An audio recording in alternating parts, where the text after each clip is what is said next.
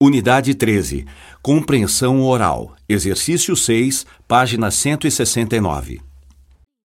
Oi, Karina. Como foi sua apresentação? Foi mais ou menos. Teve umas coisas boas e outras nem tanto. O que aconteceu? No começo eu não conseguia projetar a apresentação.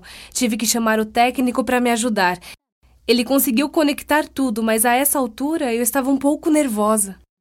Mas depois você continuou sem problemas. Mais ou menos. Eu acho que as pessoas estavam interessadas, o que é bom. Mas eu passei um pouco do tempo, o que não é muito bom. De qualquer modo, no final, o meu chefe me deu os parabéns. Isso é ótimo. É, eu fiquei muito contente.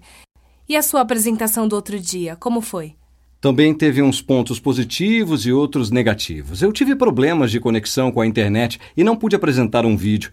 E enquanto eu estava apresentando, o gerente interrompeu várias vezes para fazer perguntas. Que chato.